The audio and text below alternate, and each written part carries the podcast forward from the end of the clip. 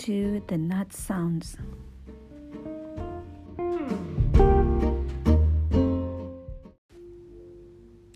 Halo, selamat malam. Kembali lagi di Nut Sounds dengan Nunik Tirta dan suami. Natalie Ordianto. Malam ini cowok ya. Jangan salah, ibu Natalinya adalah saya. Anyway, malam ini ada curhat dem lagi. Sebenarnya ini curhat demnya udah lama. Em, sebelum masa pandemi ya ini curhatnya. Cuman aku baru sempet balas sekarang. Tapi waktu itu udah langsung aku balas. Cuman aku balasnya sangat singkat banget sih dengan satu meme pula gitu yang menjawab. nggak tahu ke skip skip gitulah. Terus terus eh, kemarin ada mbaknya message DM aku lagi something eh, replying my Instagram story. Terus pas aku scroll ke atas loh oh iya mbaknya pernah curhat ini dan aku waktu itu balasnya singkat banget gitu. Jadi kayaknya ini pertanyaan yang layak untuk kita bahas bareng terutama bareng sama suami. Dia kayaknya nih banyak bakalan banyak wejangan-wejangan dari suami intinya gini em, ini dari seorang wanita yang bekerja di NGO sudah 12 tahunan bekerja di NGO-nya jadi dia belakangan udah merasa ada di titik jenuh dengan kerjaan yang sama dan lagi mikir apakah ini saat yang tepat buat pindah dan cari tantangan baru. Ingat ini waktu zaman sebelum pandemi ya dia curhatnya. Nah, terus terang dia merasa tuh dia bisa uh, do more, much much more, tapi apa? Bingung gitu.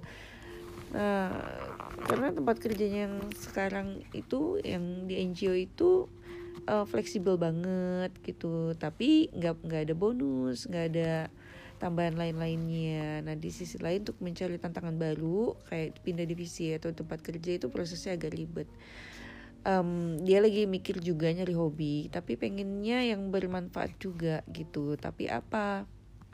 Nah um, jadi intinya tuh dia nanya mbak pernah nggak sih merasa berada di situasi seperti ini? Gitu.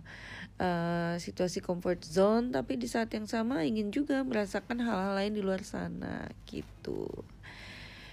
Nah itulah curhatnya um, untuk menanggapi curhat ini mungkin sebelum Pak Natali bakalan banyak dia, dia sampai riset segala dulu untuk memperkaya jawabannya karena untuk mendukung biasa dia anak anak thinking banget gitu kan. Kalau ini mesti ada data dan fakta gitu. Dia nggak nggak suka ya kayak cuman feeling feeling doang. Nah kalau aku jawabnya dari yang feeling feelingnya aja ya yang yang research research data-data angka-angka tuh biar dia aja. Ah, kalau aku gini kalau aku dulu ya pernah nggak berada di situasi comfort zone? Ya pernah pastinya pernah. Um, merasa nyaman nyaman banget gitu ya untuk ke maju lagi. Kayaknya rasanya kok udah enak banget nih hidupnya gitu. Nah um, kalau aku ngatasinnya gini uh, makanya kenapa aku tuh kayak learner junkie banget gitu loh. Maksudnya seneng banget belajar ini belajar itu. Uh, makanya sekarang kuliah lagi S bahkan S2-nya sampai yang kedua kali gitu ya. Tuh tadi siang aku baru curhat sama suami. Aduh susah banget sih ya ampun ini lagi ngerjain tesis ya, bagian eksegese. Coba aduh eksegese bahasa Ibrani pula gitu susahnya minta ampun. Kok gantian aku yang curhat ya? Nah uh, tapi gini ngapain sih gitu kalau dipikir-pikir ngapain sih? Orang hidup juga udah enak gitu ya udah punya keluarga yang sejahtera juga gitu. Susah-susah belajar ini itu. Udah udah S2 juga sebelumnya ngapain lagi gitu. Ini adalah salah satu cara aku untuk untuk melawan comfort zone-nya aku itu sendiri gitu. Jadi aku tuh kalau waktu dulu pernah ada yang nanya juga ketakutan terbesar aku sebenarnya apa sih gitu. Mati enggak aku nggak takut mati beneran. Jadi aku eh, mati itu adalah satu keuntungan kalau dia dalam agama yang aku anut gitu. Uh, bahkan aku secara santai juga ngobrol sama anak-anak aku tahu aku nggak mau dikubur aku maunya dikremasi bla bla bla gitu ya. Nah jadi intinya tuh aku ketakutan terbesarku bukan meninggal atau bukan apa bukan bangkrut juga gitu tapi ketakutan terbesarku adalah ketika aku tidak kalau aku sampai menyanyiakan talenta yang diberikan Tuhan ke aku. Jadi maksudnya aku nggak bisa memanfaatkan aku punya mungkin sekarang kemampuan untuk berpikir kemampuan untuk ke uh, apa gitu ya. Jadi mm, disia-siakan gitu aja gitu. Nah makanya aku terus men-challenge diri aku untuk bisa um, untuk bisa ada sense of growingnya gitu. Nah uh, terkait sama pertanyaannya mbaknya, um, situasi comfort zone yang dia bingung mau maju tapi kok nyaman gitu ya. Tapi nggak maju kok rasanya gini-gini aja gitu ya. Mungkin perlu dibalikin lagi dasar dari segala hal itu yang perlu ditahu ada diketahui adalah why-nya kenapa gitu loh. Maksudnya kalau dia mau uh, memutuskan mengambil keputusan ya harus jelas dulu why-nya. Oke, misalkan why-nya apa nih? Dicari nih, misalkan dia why-nya hmm, aku aku nggak mau stagnan di sini-sini aja karena aku merasa talentaku kurang berkembang gitu ya misalkan gitu. Oke cari tantangan yang mungkin ya hobi tapi pengen yang bermanfaat. Nah, apa nih? Gitu. Jadi dasar dari segala hal itu sebenarnya adalah why why-nya. Kenapa? Kenapanya? Kenapa mau berkembang? Kenapa mau terus berkembang gitu? Karena kalau nggak ada why mau ya maju mundur pasti mundur lagi. Udah udah enak gitu. Gitu cari dulu ya satu why-nya. Uh, terus udah gitu yang kedua kalau uh, untuk mencari um, tantangan baru sebenarnya nggak mesti juga kalau kalau menurut aku ya nih nanti mungkin suami akan punya pendapat yang berbeda pastinya.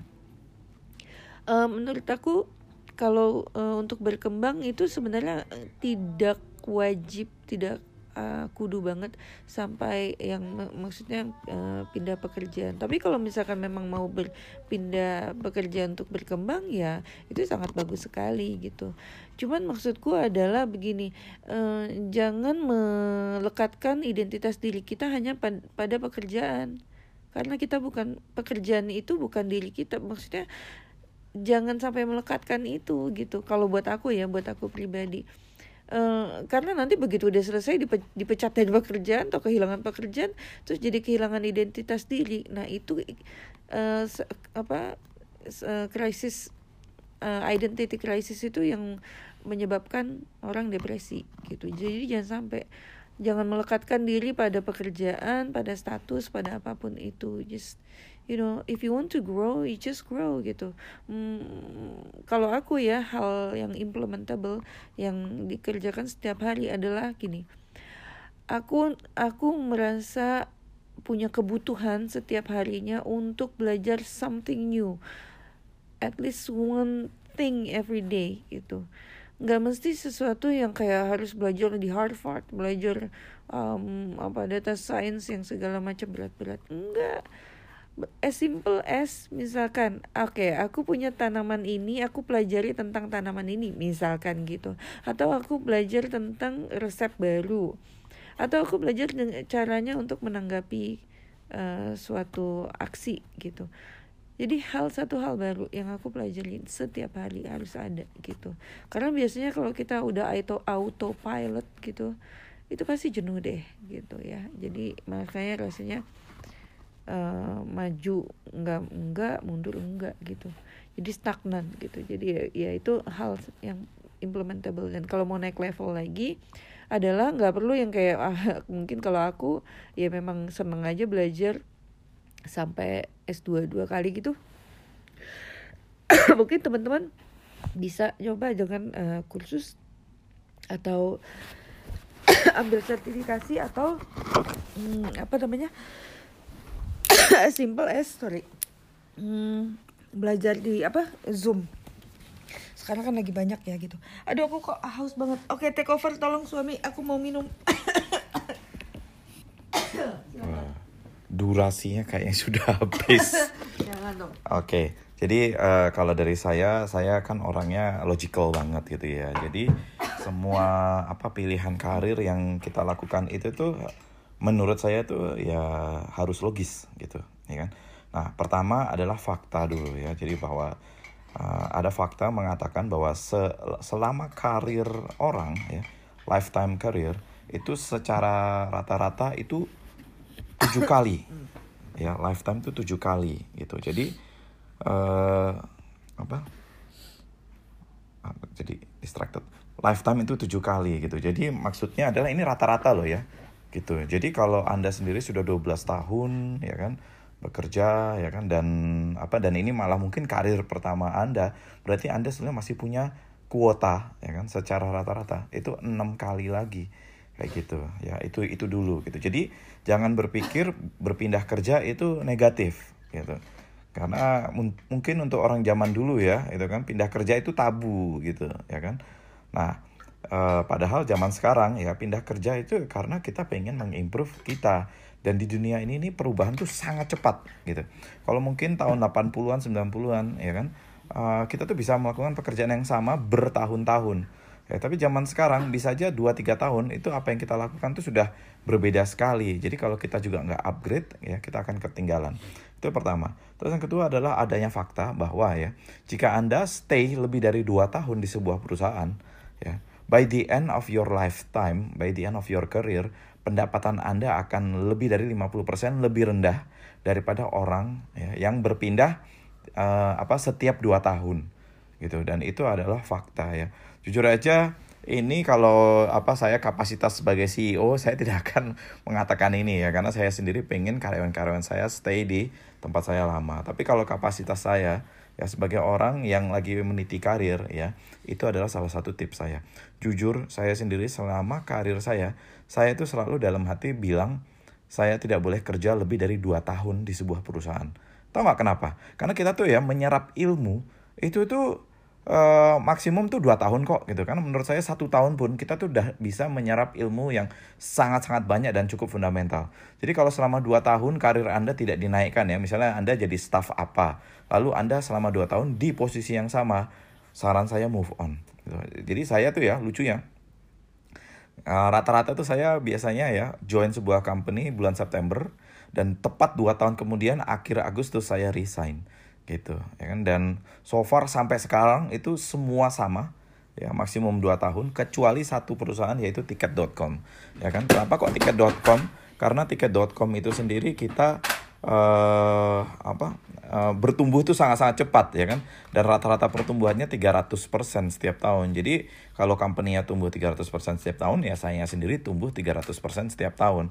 Jadi saya eh, merasa ya tiket.com masih bertumbuh ya. Makanya saya stay dan itu saya stay sampai enam tahun kayak gitu. Nah ya jadi eh apa staying staying in a company itu jujur aja malah sebetulnya lebih banyak ruginya daripada uh, untungnya gitu ya di zaman sekarang gitu. Nah terus uh, perubahan itu ya ya banyak orang itu biasanya yang ya quote unquote comfort zone itu tuh tidak menyadari bahwa kalau kita berpindah peluang kita untuk mendapatkan hal yang lebih baik itu sangat besar. Kenapa? Karena nggak ada orang yang ah saya mau pindah ah, tapi ini lebih jelek lebih buruk nggak ada.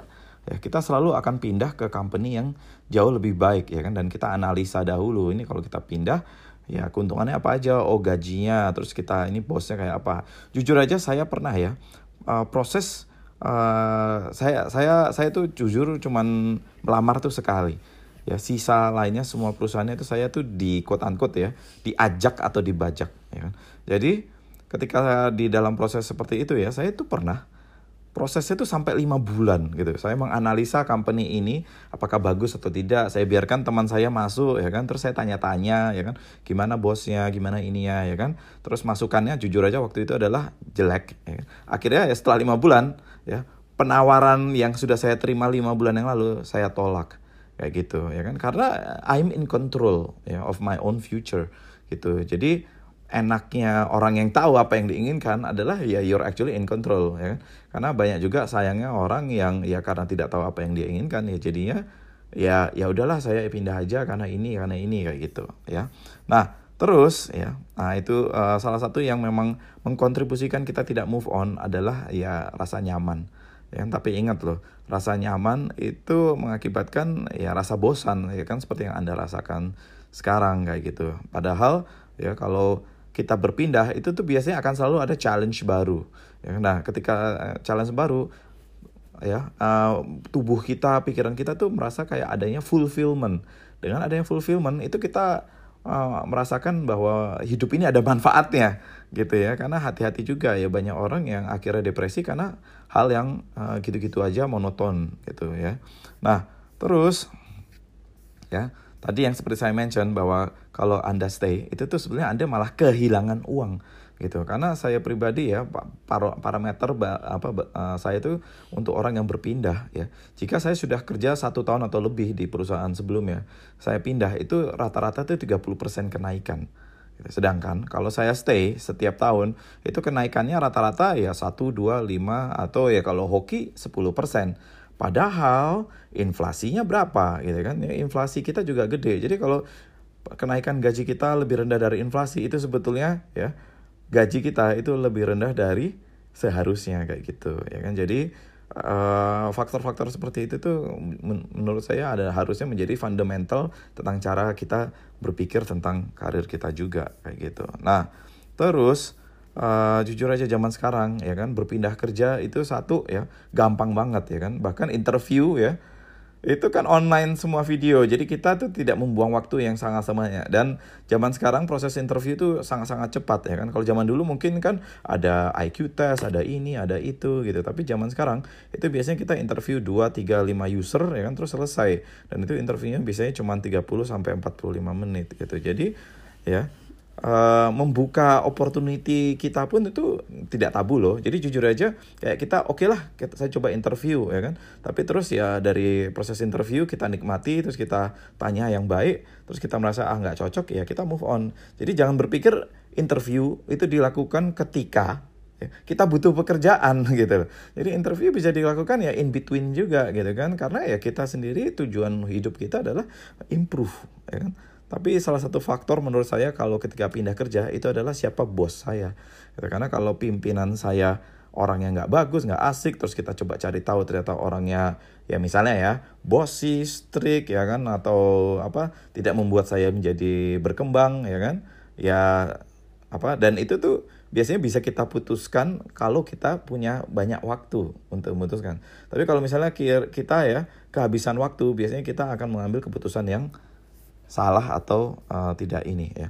Nah terus yang terakhir adalah gini, uh, biasanya kita malah mensabotase diri kita gitu. Apa sih maksudnya sabotase diri kita? Kita kita akan selalu bilang gini, kok saya kayak tidak bersyukur ya dengan pekerjaan yang saya miliki gitu kan. Padahal sebetulnya ini bukan masalah anda bersyukur atau tidak bersyukur, ya ini tentang masalah ya Anda ingin berkembang atau tidak gitu ya. Jadi jangan sampai ya uh, apa sabotase diri itu ya kan? Dengan wah bos saya kan baik gitu. Kalau saya move on saya jahat banget ke bos saya. Oh, kalau ini enggak itu ya kan? This is your life. Ya yang in control of your future is yourself not eh, apa other people. Ya jadi keputusan itu tuh harusnya dari diri kita sendiri ya kan? Ya kayak tadi yang Nuni bilang why-nya dulu yang ditanyakan gitu bukan oh gajinya bagus oh ini gitu. Bukan tapi purpose-nya saya pindah kerja itu apa ya? Kalau di current company saya tahu saya diapresiasi ya kan? Terus saya karirnya naik ya kan? Misalnya jadi dari staff jadi lead, dari lead jadi supervisor, supervisor jadi manager, dari manager jadi VP atau bahkan mungkin in the future jadi direktur, ya why not I stay ya kan. Tapi kalau terus company juga tidak menghargai saya, ya saya selalu bilang gini kan. You do the best you can. Ya kan? Walaupun misalnya contohnya gaji saya 4 juta, tapi saya berperilaku seperti orang digaji 9 juta. Ya, follow Instagram saya, jangan lupa @natalia Ardianto. Itu ya. saya lakukan 9 juta, ya kan? Itu tuh dua hal yang akan terjadi. Saya selalu bilang gitu, dua hal yang akan terjadi. Satu, pimpinan kita menyadari dan kita diangkat ya sehingga kita mendapatkan gaji yang sesuai dengan perilaku kita ya. Ya jadi kalau perilaku kita 9 juta ya kan, gajinya 4 juta Mungkin nggak kita terus nanti dinaikkan jadi 9 juta? Mungkin. Itu satu. Tapi kalau pimpinan kita nggak ngeh, orang lain mungkin yang akan nge wah ini Pak Natali ini uh, apa oh ini Natali ini saya dengar orangnya ini ini ya kan? Saya saya dengar apa cerita yang baik tentang anda. Mau nggak anda kerja di tempat saya? Orang lain yang akan mengajak anda. Gitu. Makanya saya pribadi jujur ya itu tadi. Saya itu cuma melamar sekali yaitu in my first company karena saya perlu memperbaiki diri saya. Jadi saya pilih company ya ya kan? Tapi di company-company berikutnya itu company-nya yang memilih saya dan saya tinggal memilih ya kan? Oh ini oke okay, oke okay, saya coba interview nggak asik saya move on. Oh ini oke okay, uh, eh, saya tidak mau ya kan? Saya tinggalkan gitu. Jadi uh, apa makanya kalau di notice ya kalau kalian buka LinkedIn saya Natali Ardianto itu informasinya itu cukup detail dan informatif. Tujuannya apa? Supaya orang lain mengenal saya. Karena kalau siapa sih yang bisa jualan diri saya sendiri Ya saya bukan istri saya, bukan orang lain ya kan. Saya, jadi saya harus menjual diri saya. Ya makanya di LinkedIn itu aku jual diri. Ya pokoknya gitu lah ya. Jual. jual diri ya kan. Ya. Aku jadi, jual aku jual suamiku. Ya, jadi apa maksudnya informasi di LinkedIn itu adalah untuk menjual diri Anda gitu. Jadi agar uh, diri Anda uh, agar diri Anda uh, bisa dikenal oleh orang dan orang jadi tahu ya, kinerja Anda, prestasi Anda, kemampuan Anda gitu ya. Jadi rajin-rajin juga mengupdate LinkedIn Anda gitu karena who knows ya orang yang apa membutuhkan ekspertis Anda itu sebenarnya ada cuman karena Anda tidak menuliskan kemampuan Anda ya atau kelebihan Anda di LinkedIn Anda ya tidak ada yang kenal gitu ya. Jadi mungkin uh, itu sih uh, beberapa uh, tips dari saya. Semoga tidak ada karyawan saya yang mendengarkan ya karena nanti termotivasi udah, untuk Udah pasti didengerin semua ya. karyawannya follow aku. Oh wow banyak sekali nih dari Pak Natali Sebagai tambahan Pak Natali Atianto memulai karirnya dulu sebagai instruktur Kalau ada yang belum tahu Instruktur tuh ngajar guru gitu Jadi dari guru terus habis itu apa Dedi? Konsultan. Konsultan terus habis itu Uh, uh, Terus habis itu manajer ya? Manajer dulu. Manajer iya, dulu. manajer. Terus direktur terus habis itu co-founder terus sekarang eh terus CTO terus habis itu sekarang CEO dalam waktu berapa? Uh, ya direktur 12 tahun. Direktur? Oh enggak. Pertama kali kerja 2004 Empat. sekarang 2000 udah hampir 20 tahun 18 18 tahun. 18 tahun. 16 16 ya? Aduh matematika aku gimana sih? Ya gitu. Anyway ya jadi hmm, itu dari saran dari Pak Natali yang dia thinking banget gitu ya tipe thinking. Kalau kalau apa namanya Uh, kalau uh, dirasa apa ya ya stagnan dan ini ya challenge aja challenge dirinya gitu ya kalau waktu itu aku menjawabnya dengan ini nih Dedi, aku belum ngasih tunjuk ya. Jadi ini untuk sekaligus nanti mungkin menutup uh, aku waktu itu kasih jawabannya adalah nah ini nih sebentar. Aku bacain ya. Ini kutipan. Uh, begini 20 years from now you will be more disappointed by things that you didn't do than by the ones you did do.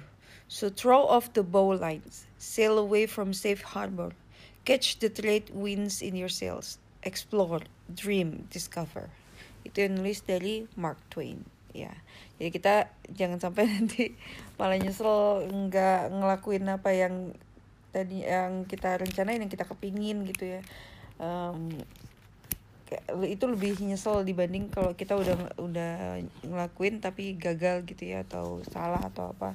Tapi at least ya nggak penasaran gitu. Ya nggak sih? Iya karena gini ya. Saya selalu bilang bahwa kalau karir Anda ya sampai usia 35 sampai 40 itu akan menjadi karir Anda di sisa hidup Anda. Jadi kalau di usia 35 atau 40 itu Anda masih staff.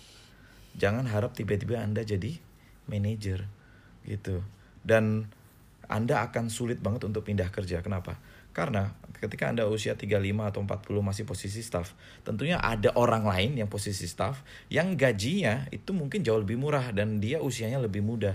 Jadi lebih gesit. Ya kan?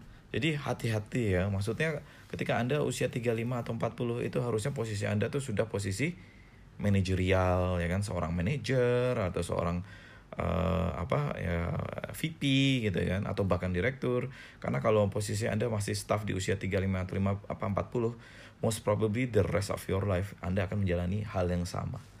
Karena kalau mau resign ya kan? Cari kerjaan ya mana ada sih orang oh Anda staff di bidang marketing usia 40 ya saya mending hire orang staff di usia 30 ya kan? Gaji lebih murah lebih apa gesit dan tahan banting karena masih bisa begadang-begadang kayak gitu. Tapi jangan khawatir kalau tidak berkembang sebagai karyawan, siapa tahu ternyata jadi nanti jadi entrepreneur kayak Colonel Sanders yang baru mulai KFC di usia 65 65 79 65 65 ya 65 tahun gitu. Atau uh, kayak ibu Muriati Muriati Sudibyo memulainya di usia 50 something ya mm. atau 60 malah. Ya aku lupa. Ya intinya udah senior gitu ya. Jadi maksudnya ya jangan terpaku juga gitu ya. Jadi open open so many opportunities. Apalagi tadi kan dia pertanyaannya nggak cuma soal karirnya aja tapi apa mau menemukan hobi atau passion yang baru gitu. So go explore and then you know try try new things and then always challenge yourself and then maybe you'll find yourself along the way okay see you bye bye bye bye bye bye bye bye bye